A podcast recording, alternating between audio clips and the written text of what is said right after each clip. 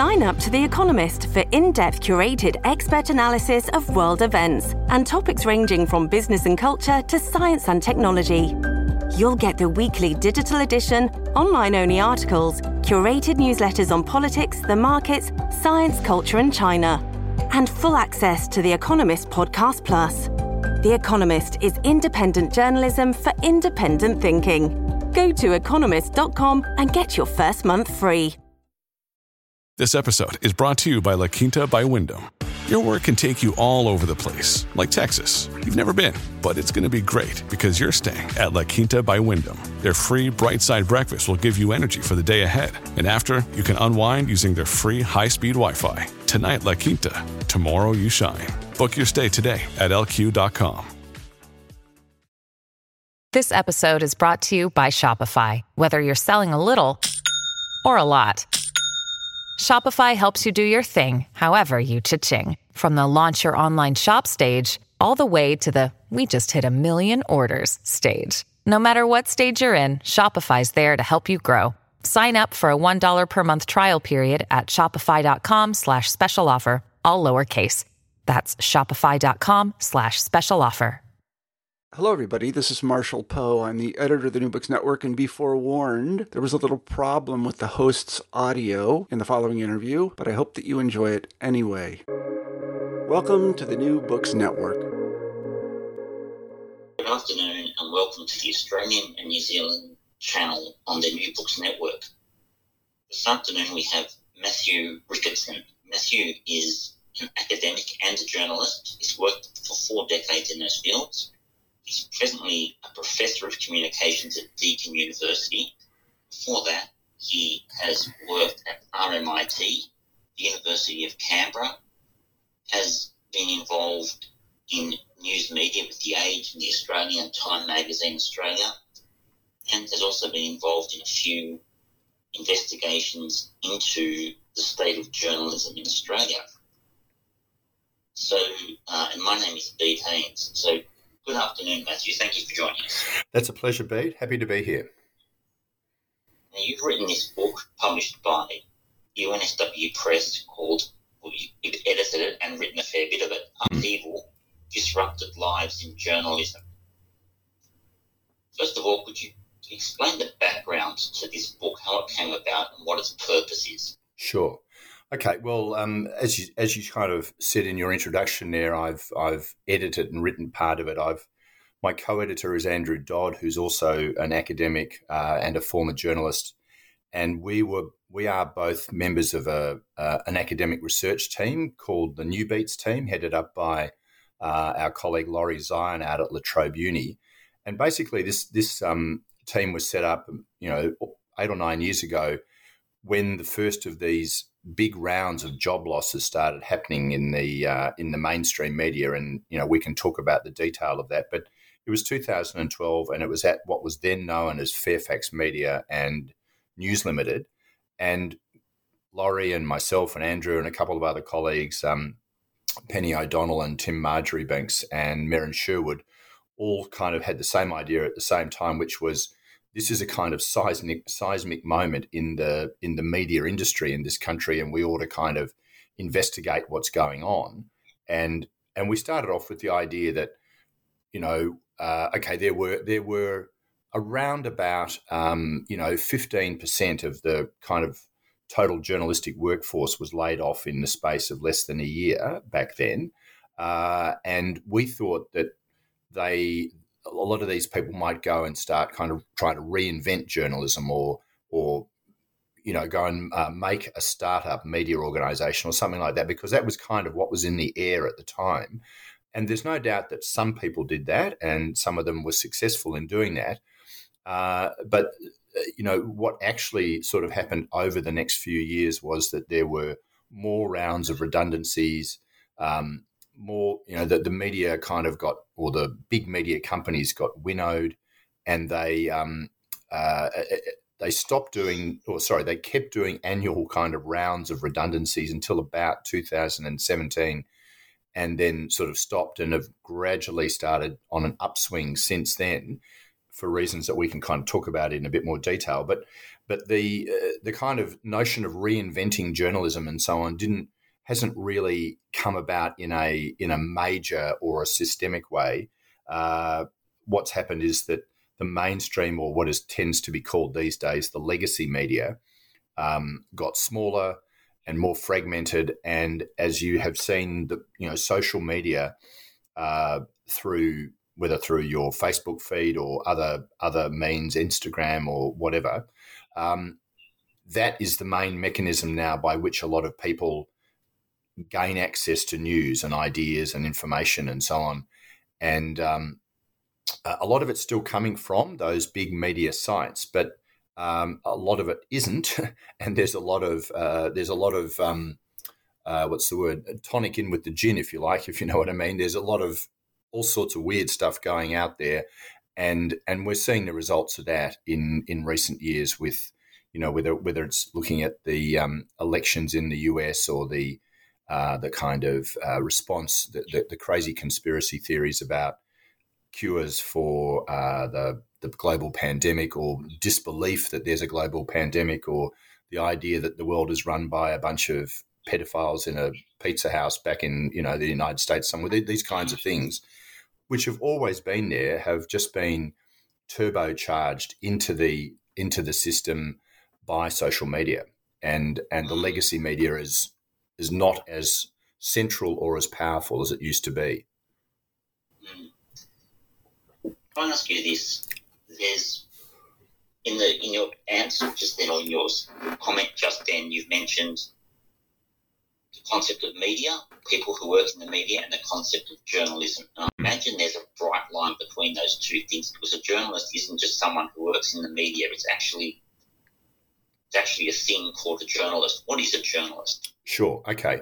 Um, you're right. There's what you might call uh, a, a, way to distinguish is between talking about the practice of journalism and the business of the media.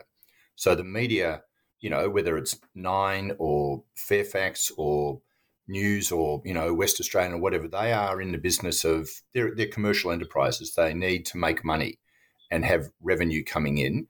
Um, excuse me. Um, journalism is something that you do that you practice. You may do it in a newspaper run by by um, you know uh, the Nine organisation or by News Limited or or News Corporation Australia, as they're now known.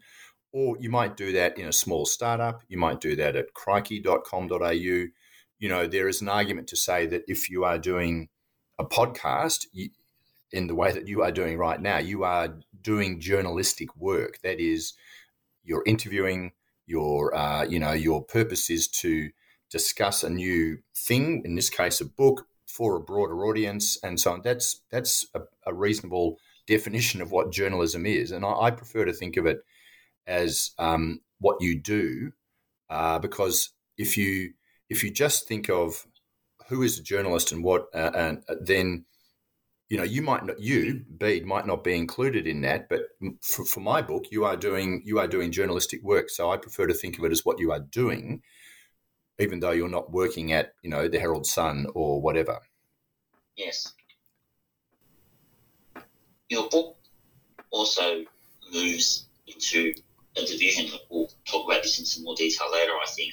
But you mentioned already the concept of legacy, legacy media versus new media. And I take it from writing this book, you think there's something to worry about or something that needs to be note is noteworthy about this change and it's not necessarily a good thing. That's the vibe I got from the book. So how would you distinguish a change between what's happening now in the media with job losses and just a different reorganisation of the business compared to something, say, another societal change where 30 years ago there were local butchers, but now you buy your, your meat mostly from a supermarket. That's, that's had consolidation as well. Is, is the consolidation in journalism something we should be concerned about? Okay. Um, I think that the, uh, well, you've, the most reliable estimates are that in the decade to the end of 2020, between four and 5,000 people who describe themselves as journalists uh, have, have taken voluntary uh, redundancies. Okay. Now, some of them have gone into the media elsewhere, but the great majority haven't. And um, I, I, would liken that to um, uh, I don't know what what sport you follow, if indeed you are a football fan, but if you were a, a, a following a football team that has 22 people playing, you know, uh, and you took out sort of six or seven of them, what a kind of what effect do you think that'd have on the football team? You know, um, it's going to have some kind of material effect. And when you, uh, when, so when you think about some of the people who are no longer in the industry who used to be, um, and the volume of the number of people who are no longer in the broad media industry that used to be, I do think that that that has had an impact, um, and the book kind of shows that. And the people who are interviewed for it are concerned about it as well. They're concerned about um, uh, less detailed reporting on on matters of public interest, whether it might be uh, something which is a bit, you know, chewy, like the Trans-Pacific Partnership Treaty or something like that, which is not going to be for everyone, but it's actually an important kind of uh, treaty among countries, and to understand its impact on the economy and so on, you need, you know, experienced journalists who follow that kind of thing in detail to kind of discuss it and unpack it and work out what it's all about and so on. Um, so there's there's some concern there from the people who are interviewed for the book about that. Uh, at the same time, and I don't want to sound kind of like a Pollyanna on this, but at the same at same time, the internet has enabled um, the doing of journalism in all sorts of ways that just were simply not possible 20, 30 years ago. Like what we're doing right now was not possible, you know, 30 years ago. And um, you can gather so much information so quickly via online sources now, uh, which quickens your job. So there is an argument to say you don't need as many people. You know, that you know, um, so so there's that, and there's there's you know there's all sorts of information that is available online now that never used to be. Like you never you could never find in the past unless you happen to be working in a law, you know, in a law firm, uh, you couldn't find judgments of the courts. They were hard to get. Mm. Now you you can you can read them yourself. You can critique them if that's what you want to do that's a net benefit to society in terms of the dissemination of information and, and discussion of it. So I'm not for a moment saying that everything is, or and nor is the book saying that things have gone downhill, all t- only, but um, there is something to be uh, uh, concerned about, and and that that is to do with what I think I was talking about before, which is the the um, uh, the, the diminution of legacy media in terms of size and scale, and and within the broad media ecosystem where there are so many other th- other things, whether it's through social media, whether it's um, misinformation sites or or indeed disinformation sites, which are deliberately spreading, uh, you know, bad quality information. Um, uh, it's it's not it's not an either or. It's a both. It's it, there are some good things and there are some bad things, but um, you'd have to say that if you're looking at some of the trends in the world at the moment, you would be alarmed by, you know, if you think to yourself, um, a decade ago, would we have envisaged uh, the riots at the Capitol on the 6th of January at the beginning of the year? It's pretty hard to, to envisage that. Um, would we have envisaged some of the responses to a global pandemic, especially when you compare it to the way in which people responded to the Spanish flu a century ago? Um, you know, people who who uh, uh, openly do not believe that the, the global pandemic is happening and will do almost anything up to and including dying rather than admit the fact that it exists and rather than go and get themselves vaccinated. That that strikes me as a, a very odd place that, that we're in at the moment and the the role of the kind of broad media ecosystem in that is is I don't know exactly what it is, but I, I think there's something there. Yes. And the legacy media, it seems. What are your thoughts on this? The legacy media. So we have an example you've just you've just given, for example, about the sixth of January attacks in, in or event in Washington, and also misinformation about pandemic. That would exist amongst the own user networks on things like Facebook, but I don't. I, I'm not part of that, but I know all about it through the legacy media essentially. So it's almost as though they, they you can't have one without the other. They both, which probably have to you probably don't need the Facebook bit. But if you've got the Facebook bit, it seems to ride on the back of the legacy media so everyone knows about it, like. Yeah, no, that's true. Um, uh, the fact that there are sort of, well, the fact that the riots on the uh, happened on the, at the Capitol in Washington on the sixth of January, we know about that. Uh, well, if let's let's take sorry, let me go back a step and take what you're suggesting. If it was right, that is, if there was no legacy media, how would we know about that event? I mean, there would be certainly a lot of people who were holding using their own mobile phones to shoot footage of that event, um, and that would have gone out, and that would have gone to all of their followers, and and gradually it might have trickled out. But what I think you're getting at is that there is a kind of infrastructure of the legacy media which both well perform some uh, functions of verifying that information, of curating it, of organizing it into a form that is more readily digestible than a kind of uh, uh, you know three hour feed on someone's phone, just their phone running nonstop on, up at the Capitol. Um, and then there's then there's other you know equally if not more important tasks of asking questions about that and putting the event in context and and and then going to political leaders or other leaders in the community and saying what what what do you think about this you know etc etc so there's a kind of it's there are both things operating at once. But I think you're right that if the if the media infrastructure wasn't there, eh, you can I can only imagine it would be even more chaotic and less um, uh, what's it, not only less organized but less less bound by a set of principles to do with ideas about both sharing information but also civic discourse and questioning and so on and so on. Yes. Now, question about your book itself.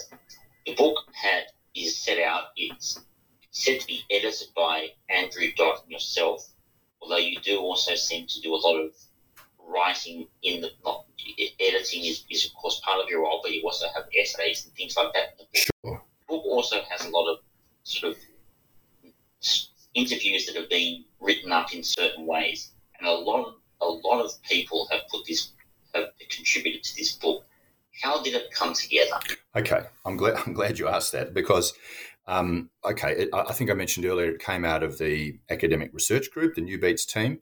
So when we, we've done, we're doing a number of things, academic articles and so on and so on. That's kind of what you do when you get a research grant. You um, helps you do all of that. What we as a group had in mind uh, as one of the things that we would do would be to um, to tell the stories of the journalists who'd taken voluntary redundancies. Okay, now our, our research partner in that part of the enterprise was the National Library of Australia. Um, they they have an oral history collection. It's been there for a number of decades now, in, interviewing anyone and everyone around the country. It might be a stockman, it might be a nurse, it might be prime minister, anyone. You know, it's a fantastic national resource that we have up there, and and from their point of view, journalists are a group that they have not had too many of in their collection. And, and we as a research team could gain access to the journalists. So that was a useful partnership.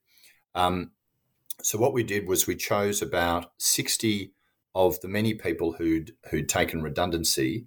Um, you know, we wanted to make sure there were uh, equal numbers of men and women.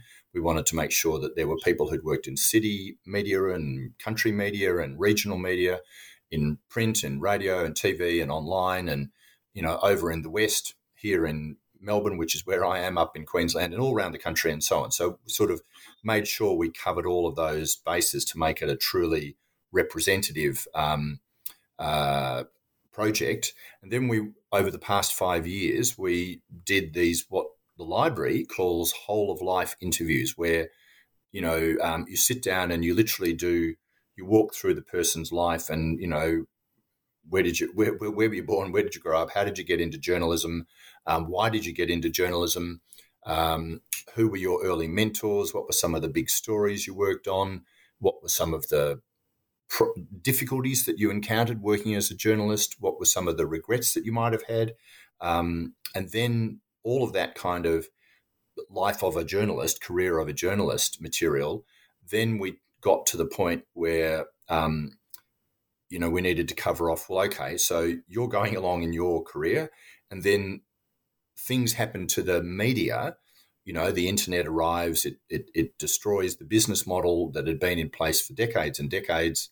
And the companies, the big media companies, in, were grappling with how to respond to that business model problem they had. And um, and one of the ways they responded, not the only way, but one of the ways was to you know do a lot of voluntary um, redundancies because um, you know the it is still the case that uh, the workforce makes up a major part of your overall costs. Uh, so that that's what they did. We went through that particular process, as in in the book. You know, um, where were you at that time? Um, how did you greet that news? Were you told in a way that was kind of, uh, you know, if you like, um, respectful and collegial, or were you kind of beaten over the head with it? And what was the experience like? Because some of these people, in in well, many of them really were people who'd been in the industry for you know two or three or even four decades, and so, um, and they'd come into the industry at a time when to be a journalist, you might not have been, you might not have become as wealthy as a doctor or as a lawyer or something, but you had a kind of a certain social cachet by dint of the fact that you work either you worked either at a big city newspaper or that you were in a you were in a country town and you had that local connection with your local community, or you were on the telly and you were a well known face, and so on and so on. Um, so you, uh, for a lot of these people, their their personal and professional identities were intertwined, um, and to leave that, even if it was voluntary, was hard, was a wrench. And so, what did they? How did you experience that? What did you do next? You know, um, did you kind of just retire? Did you try and start up something? Did you go elsewhere in the media? What did you do, and how did that go? Um, so that was that was the kind. That's the sort of trajectory of the book. It starts with, um, you know, where do journalists come from? I think is the title of the you know the first chapter, and it ends up with uh, where are we now? And in fact, it actually ends up with the the riots on the Capitol in January 6 because we were just particularly struck by by that event, which is a remarkable historical event. And what did it say broadly about the world? You know, um, uh, what did it say about the world that that more people turned out in that election over in the United States than in any other? And if it alarmed some people that 74 million people voted for Donald Trump, you know, more than who had voted for him in the previous uh, presidential election about 81 million, I think, voted for, for Joe Biden. And we concluded that at least part of the reason for that huge outpouring of kind of, if you like, civic engagement over in the US was because of the role of the news media in, in telling people and informing them about what's go- what was going on in their country. Now, now Australia is not America, but you know it casts a large shadow, and a lot of the issues that are happening over there have also been happening in here, both politically and in our media system. Hmm. Um, oh, that's very interesting. The part of what you in your answer then you've talked spoken about people who have worked for long periods of time in the media and have taken voluntary redundancies, lost their jobs, some people, all sorts of things. And there's an essay, one of the earlier essays is by an academic professor now, Lawrie Zion, who mm-hmm. was a well, well-known journalist here in Australia. Yes. And his that, that particular piece, I think it, it, it, to me at least, it was a really good introduction to the book because it explained a few things I'd like you to comment on. First of all, there were some memories in the book about being at home and hearing having radios on the background with news services on and there were kids' TV shows that I even I remember watching it at school. We had to watch it every Tuesday or Wednesday morning behind the news, which was an ABC television thing for kids, teaching them about the news.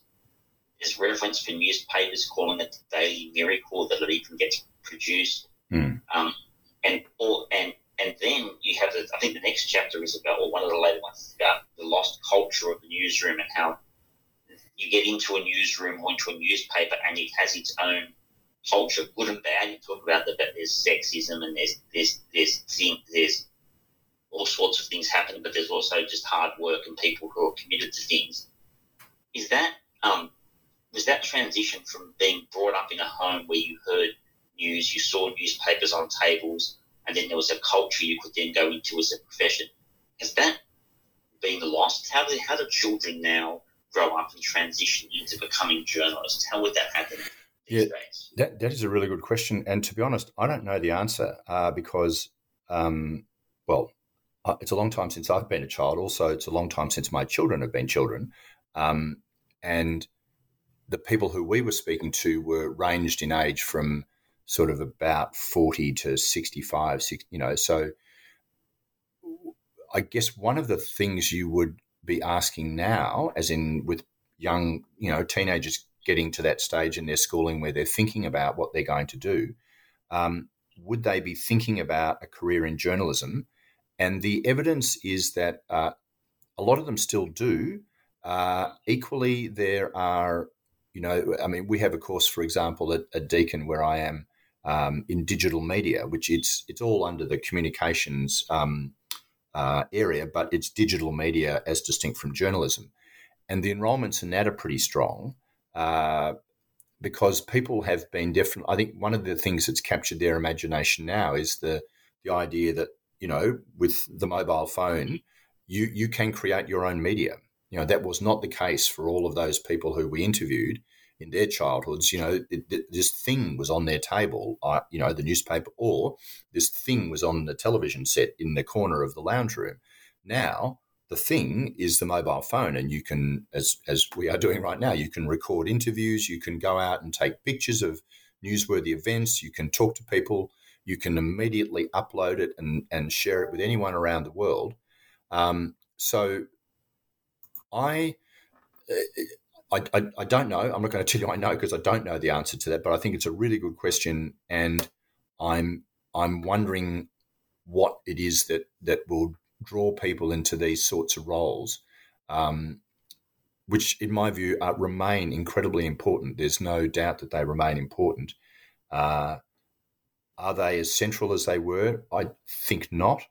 Um, but that doesn't mean they're still not important, and they're still not um, an awful lot of fun as well. You know, they, you know, journalism is a is. I mean, I, I would always stress its importance, but it's it's a lot of fun going out and finding out what's going on and interviewing people and talking to them and you know going to all sorts of different places. I know we're all COVID constrained at the moment, so we can't do that. But that is so it's not just false nostalgia that I feel this. It's it is one of the things that is terrific about journalism, just going out and talking to people and finding out what's going on. Yes. At Evernorth Health Services, we believe costs shouldn't get in the way of life changing care, and we're doing everything in our power to make it possible. Behavioral health solutions that also keep your projections at their best? It's possible. Pharmacy benefits that benefit your bottom line? It's possible. Complex specialty care that cares about your ROI? It's possible. Because we're already doing it. All while saving businesses billions. That's Wonder made possible. Learn more at evernorth.com/wonder. Your brain needs support, and new OLLY Brainy Chews are a delightful way to take care of your cognitive health. Made with scientifically backed ingredients like Thai ginger, L-theanine, and caffeine, Brainy Chews support healthy brain function and help you find your focus, stay chill, or get energized. Be kind to your mind and get these nootropic chews at olly.com. That's O L L Y.com. These statements have not been evaluated by the Food and Drug Administration. This product is not intended to diagnose, treat, cure, or prevent any disease. Yeah, I imagine it would be. Hmm. Next chapter I wanted to ask your comment on is chapter eight. It's called Errors and Regrets, and you wrote that one. Indeed. Yep. Um, one of, one of the things I took away from that chapter was the, the sort of a fear, an inbuilt fear in a journalist, a journalist that when the when the story comes out, you do not want to see a mistake in it. It's Mm. almost like a, a, a keep you up at night sort of thing sometimes. Hmm. Hmm. Um, why is why would the, the, the chapter errors and regrets warrant its own chapter rather than saying, oh, okay, people make mistakes, but it seems to be a much bigger thing to journalists. Yeah, that's true. Um, well, let me let me just let me just quote the very beginning of it because um, it's not my line; it's somebody else's. Uh, but there's an adage that dates back to the 19th century that doctors bury their mistakes, lawyers hang theirs, and but journalists print them on the front page of the newspaper or put them onto the evening bulletin. Um, it's it's a I mean that's obviously a, a, kind of a cynical line. It's a it's a great line, but um, the thing about the thing about journalism in this context is that when you make an error, you make it in public, um, and you you you know okay, so you might be look you might look stupid. Okay, that's one thing. That's not much fun to look stupid, but more to the point, or more weightily, you can be sued if you've got something significantly wrong and and and defame someone or you know sully their reputation, um, and that can cost both uh, well can cost your your employer a lot of money, um, or indeed if you've made an error like for example um, you've reported something once once a, once a person has been charged with a with a, a crime, and bef- between that moment and the moment at which they uh, the matter is heard in court, the matter is sub judice, and you can't write anything or broadcast anything about that matter because it could prejudice the the uh, the the the proceedings. So you're not allowed to do that. If you make that kind of mistake, um, as a young reporter did a, few years ago here in Melbourne, um, you will not only get your your bum kicked by the the judge in the case in the particular case, which the judge did very publicly. Uh, you'll get your bum kicked by your own news organisation, and you know, for most people, if you make errors, um, you don't last long in the media. And I, I can imagine some people thinking that that, you know, almost guffawing at that idea because there are, you know, so many errors happen on a daily basis. And, and, and it appears often from the outside that journalists don't, couldn't give a, you know, a rat's if they if they uh, made a mistake. But I know from being a journalist and I know from other journalists that it's it's seared into your soul that you m- must not make mistakes, and it hurts when you do. Uh, and so, uh, so so that's there's that. Uh, those two reasons I've already mentioned to you, but the the third one is that you are often writing about or broadcasting about events that are contested or um, you know that, carry a great deal of kind of weight for the people involved, whether it's a legal case or a a political matter or or indeed um, you know it might be to do with a sporting club or whatever uh, and so so if so if you get something wrong in that context it carries more weight than simply um, you know you forgot how many legs of a chair there were and you got that wrong uh, and you also get um, you and your news organization get taken to task if you make an error and so, um, often, to give you a sharp example, the uh, let's say it's a piece of investigative journalism where you're not simply reporting, um, you know, today's unemployment figures, but you're reporting uh, and, and, and asserting that someone has done something that's either corrupt or whatever. If you get one fact wrong in that, the whole thing can be unpicked like a like a bad piece of knitting, even though you you, you might still have the the heart of it right but it's very easy for it to be picked off. And so journalists kind of um, develop this this kind of rhinoceros-like hide to never admitting they make an error, even though they're in a business which, by its very nature, you know, it's fast, it's you know, um, and it's contested, and you're almost always dealing with stuff you don't know a lot about. That is, that's the news. It's the new stuff. It's not the let's go back and have a look at Charles I and what was said about him. Um, it's new, so you are in a in a perilous environment, and the stakes are high, and so um, there are always going to be mistakes made. But it's it's hard to admit them for those kinds of reasons because you're often in a kind of an arm wrestle with whoever, with whoever it is that you're writing about or broadcasting about. Yes. I've got two more questions about errors. Sure. First one is um, my note here, I called it an institutional error, but that's probably not correct. It's almost like a cliche. So in Sydney, there's a notorious family, the Obeid family. They're, they're in trouble for political sort of quasi corruption or real corruption or all sorts of things. And you're, it seems to me if you're a journalist, you just have to mention that name and all the work is done. The character's built. You're mm-hmm. just the bad person. You don't actually have to do any it's almost like you can't make an error. Everyone's just going to take that as true. Um, I want to ask what how that actually affects the quality of journalism, and secondly, how on earth would a journalist change that if they thought this is actually incorrect? Yeah. Okay. Um, good question. Okay, so taking the first one, um, we we only really know well, we only have this view about Eddie Obeid as a result of a lot of investigative journalism, particularly by Kate McClymont at the Sydney Morning Herald, but also um, by dint of the investigative work that the that ICAC, the Independent Commission Against Corruption, did um, on on his various uh, uh, business affairs and land dealings and so on.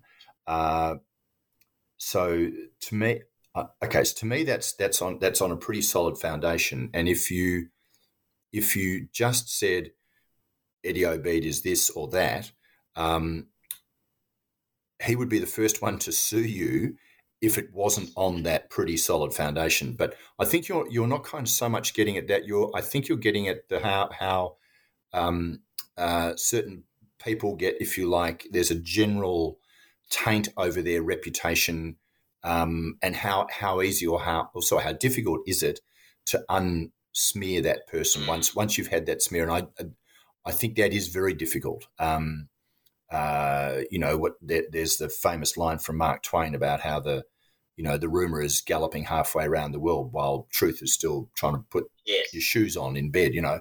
Um, I, I do, and that that in that kind of Mark Twain line from the 19th century has been you know, again, turbocharged in the age of social media.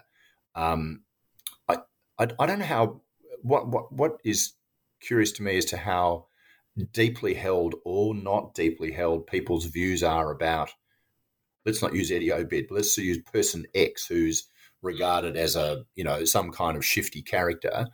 Um, if, if someone actually met person X in at a party or at a wherever, I suspect often they would give them a reasonable hearing. I, they'd sort of say, "Oh, aren't you person X? You know that everybody says is this, that, and the other."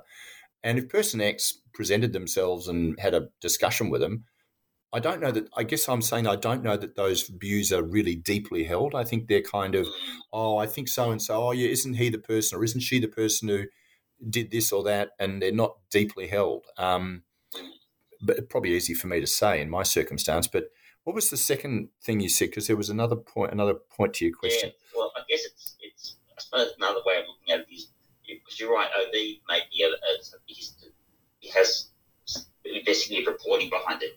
But it's just almost a cliche. Someone can just become just the the first the in Sydney when the Delta variant came out, there was this story of some bloke who picked up someone at an airport and dropped them off at a party. And the limousine driver, yeah. For a while, he was the guy we just all hated for a couple of weeks. Then there was the guy who apparently, or that happened a lot, punched a horse at a protest.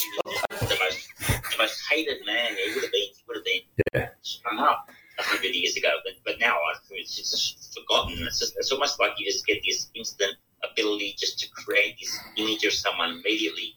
And I don't know if it's it would be very hard, it would seem to me, if you were the journalist working for the, the ABC or Channel 9 to actually portray that person in any other way. Yeah. You, almost, you just almost couldn't do it.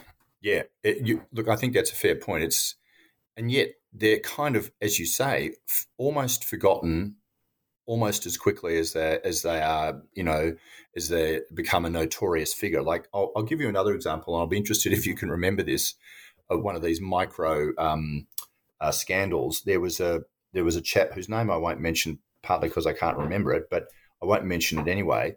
Who was alleged to have, or sorry, he was filmed on his morning jog, needing to stop and you know take a crap by the side of the road.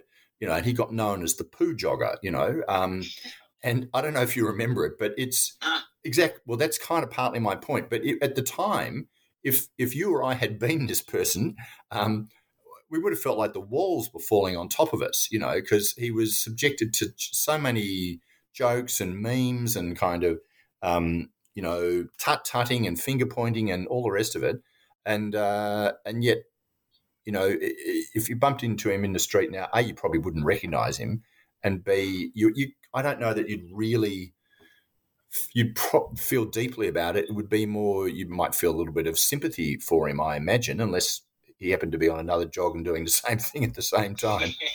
yeah, it's interesting. The next question, last question about errors and regrets. Sure. Um, how it, do you think the role of a press conference? And you mentioned you do talk about press conference and public relations and things in your in, your, in this very chapter. Is, is that a way of of, of the, the the subject that they use, the person, the, the politician, for example, trying to control the story? And is that does it become an easy way for news journalists who might be busy and there might be less of them now to actually get the story? Look, uh, press conferences or media conferences have been around for a long time, um, and they're a, they're a convenient way for a newsmaker, a politician, say, or or um, you know someone else, uh, a business leader, a trade union leader, or whatever, to speak to a, the whole journalistic kind of community um, quickly and in one go, rather than give twenty interviews. So that's why they were invented, uh, and and they're efficient as far as they go. Um, there's certainly been some commentary about them in in recent times because of the, the, the daily the daily press conference that goes on, whether it's in New South Wales or in Victoria, uh, in particular. Um, for overseas listeners, um, we we've been having these because we've been locked down. In the case of Victoria, uh, in the south of Australia, for you know, I think at, at, the time we are speaking today, for longer than any other city in the um, in the world, and New South Wales and Sydney for um, uh, for less time. But uh, politicians and chief medical officers use these as a way of talking to um, the broad community and via the journalists. What what a lot of people who watch these press conferences every day are noticing, um, which they normally would never they'd never watch a press conference. They they would just get the the kind of highlights on the evening news or in the paper the next day. Uh, is is that uh, you know, they're noticing how repetitive they are, how how much they think the journalists are kind of mugging for the cameras and so on. Um, it's a bit. I'd, I'd, put it down to a little bit like that that that kind of line from Otto Bismarck that you know laws are like sausages. They're, you know, you don't really want to see them being made, um, and you don't really want to see journalism being made in this context. It's uh, it's pretty um, unedifying a lot of the time. Um, uh, so no, they're not. They're not new. They've been around for a while. We just are noticing them more at the moment because of of COVID nineteen. I think. Okay. Chapters nine and ten. A question about them. They seem to work together. They deal with um, chapter nine is Merryn Sherwood and yourself wrote, mm. wrote that one. And chapter ten is by a person called Brad Buller. Yes. They they deal with um, the dramatic aspects of being a journalist, knocking on the door, was it called knocking on grass or something, some sort of line they have, and then work life imbalance. Yeah. And what these said, and like your comment on this, is that when you are a journalist, it's almost vocational. It's just like it's it is. It just seems to be the your life if you're a news journalist. It, hmm. it's all consuming, all controlling, and you've just got to become desensitized and just suck it up and just roll with it and meet deadlines. And I imagine some go to war zones to get families and things. How how do how what's the character of a journalist you have to be like to deal with all that? Yeah. Okay. Well, to deal with all of that, um, particularly some of those sharper things that you're talking about, you need a fair amount of resilience. Um, and some people you know, clearly some people are more resilient than others. And so what tends to happen is that the sort of person who who who's dead keen to be in a war zone and, and covering a war ends up being the sort of person who actually gets chosen. And if that's not really your forte or what you, you know, think you could do, you tend to end up in another part of the news organization doing other work.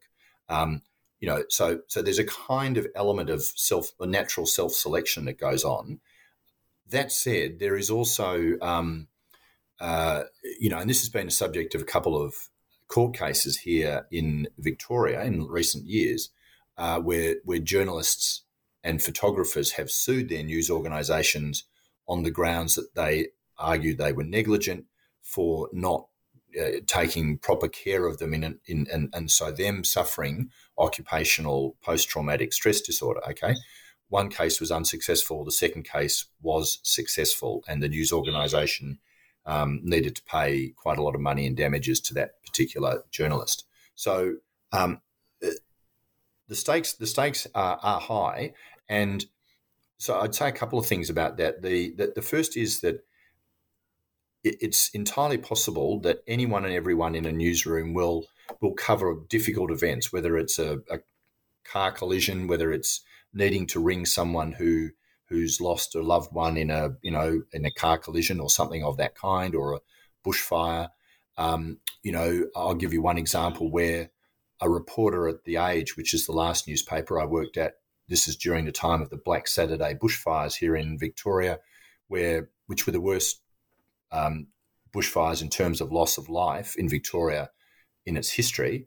Um, all of the regular reporters go out and and we're covering all sorts of parts of that those series of fires. Uh, and after a few days, you know, you kind of rotate them out and bring in more people.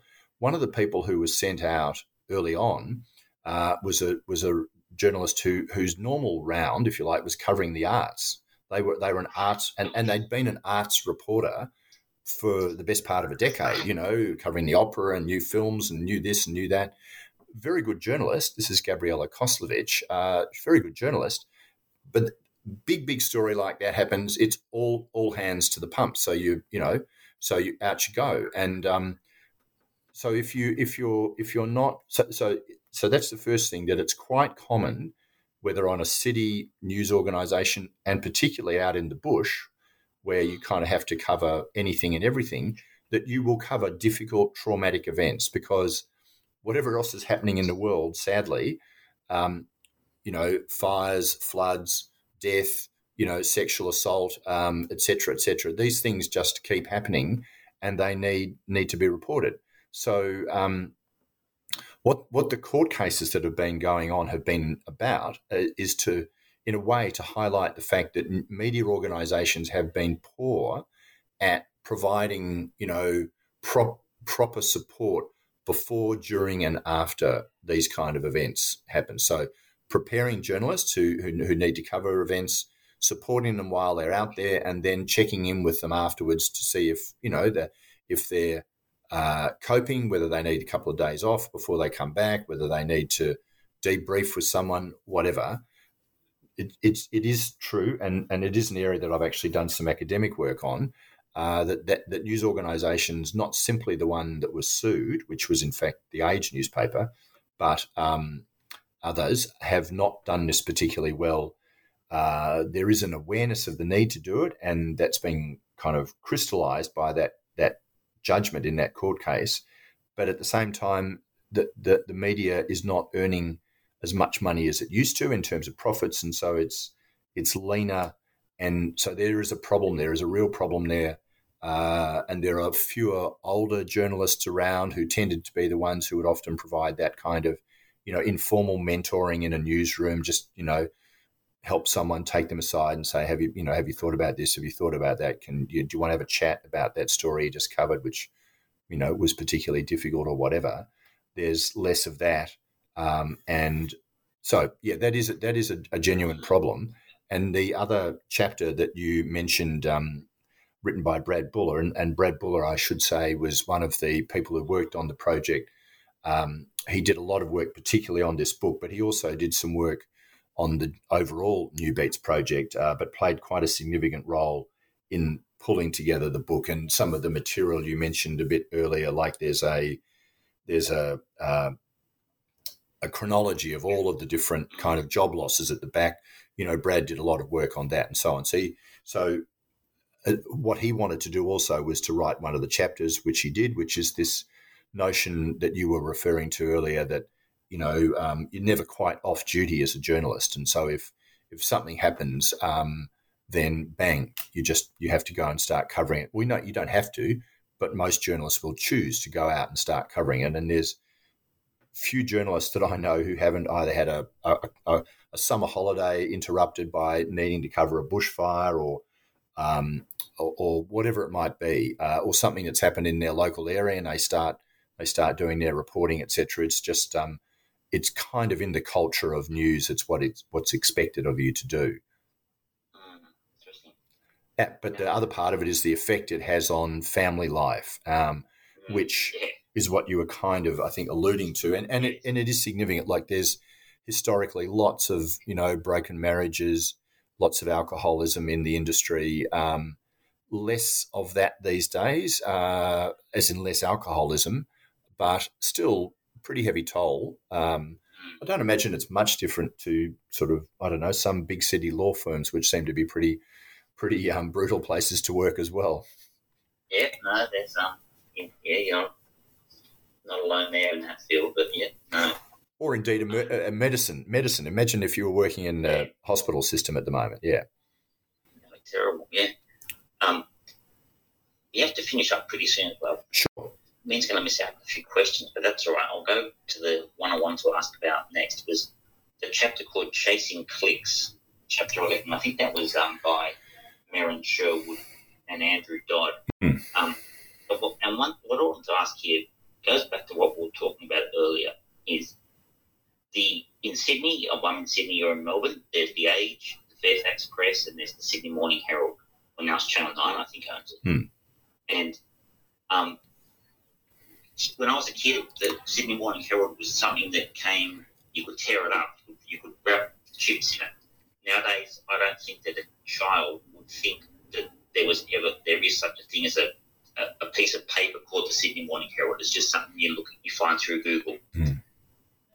So that's one obviously big change. But the second thing is about the new media formats is when you go to those news websites now, the written word is only, I imagine, just a, such a small portion of the presentation that's given to the viewer.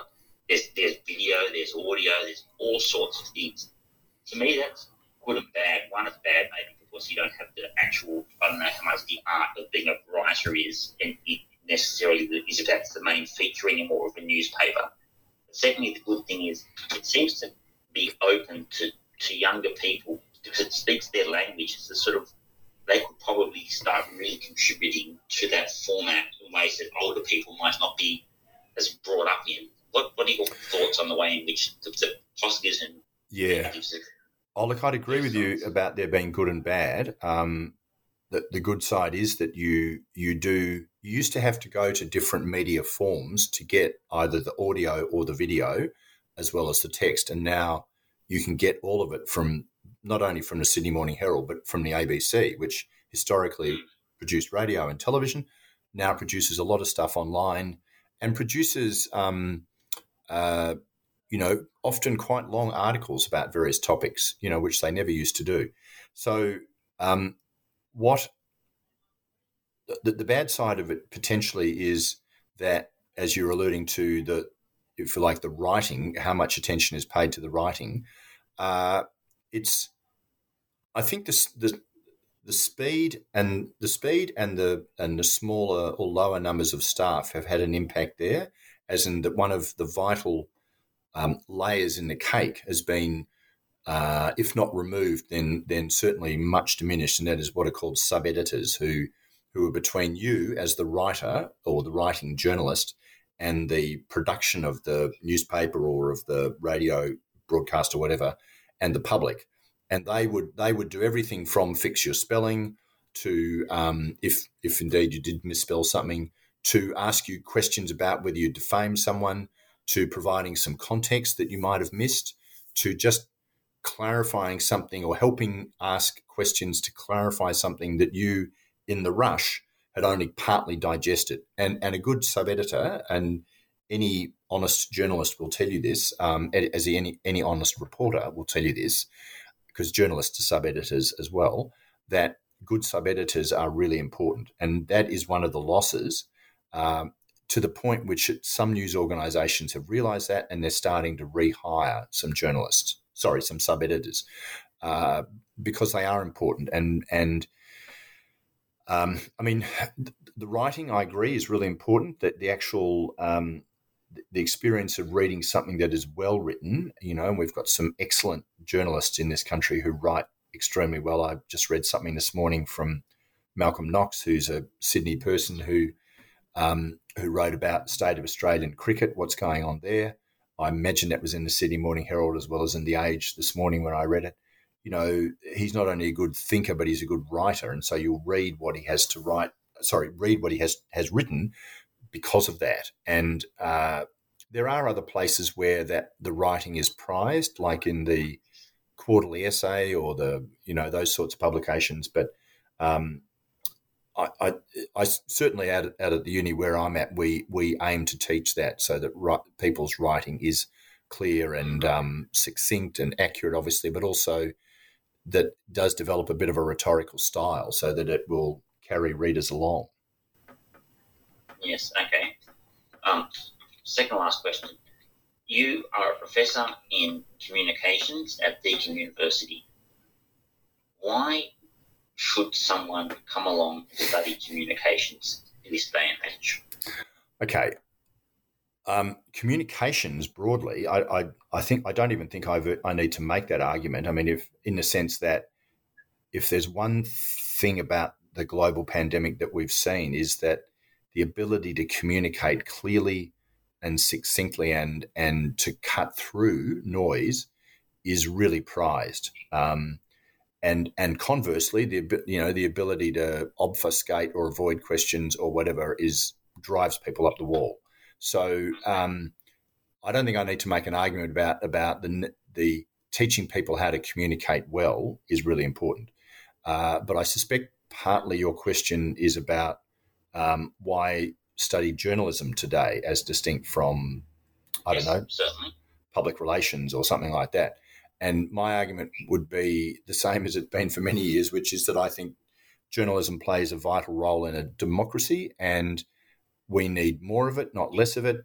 And particularly when there is a lot of uh, spin and public relations, which I'm not I'm not saying there's no place for public relations, but it does it is a it is a kind of a, a, a profession that does get used in some pretty rough and willing ways and in ways that are counter to um, the good running of a democracy. And uh, and and the part of the problem is that there are more public relations practitioners than journalists now in the country. Um, is that right? Yep. Yep. So the um. But but see that. Sorry, what we. Was say, so this is the, your the fourth estate notion is that we you talk of journalism yeah. being a, a bastion of the of democracy. Yes, I am, and um, you know, I'm not. It, it's by no means a, a, perfect bastion. There's, you know, we could spend another hour talking about its imperfections, but um, it's it remains important, and and the public relations as an industry, which um, includes a lot more than simply engaging with the media and trying to either spin them one way or spin them the other way. Um, but there are there are um, well, I'll give you an example in the.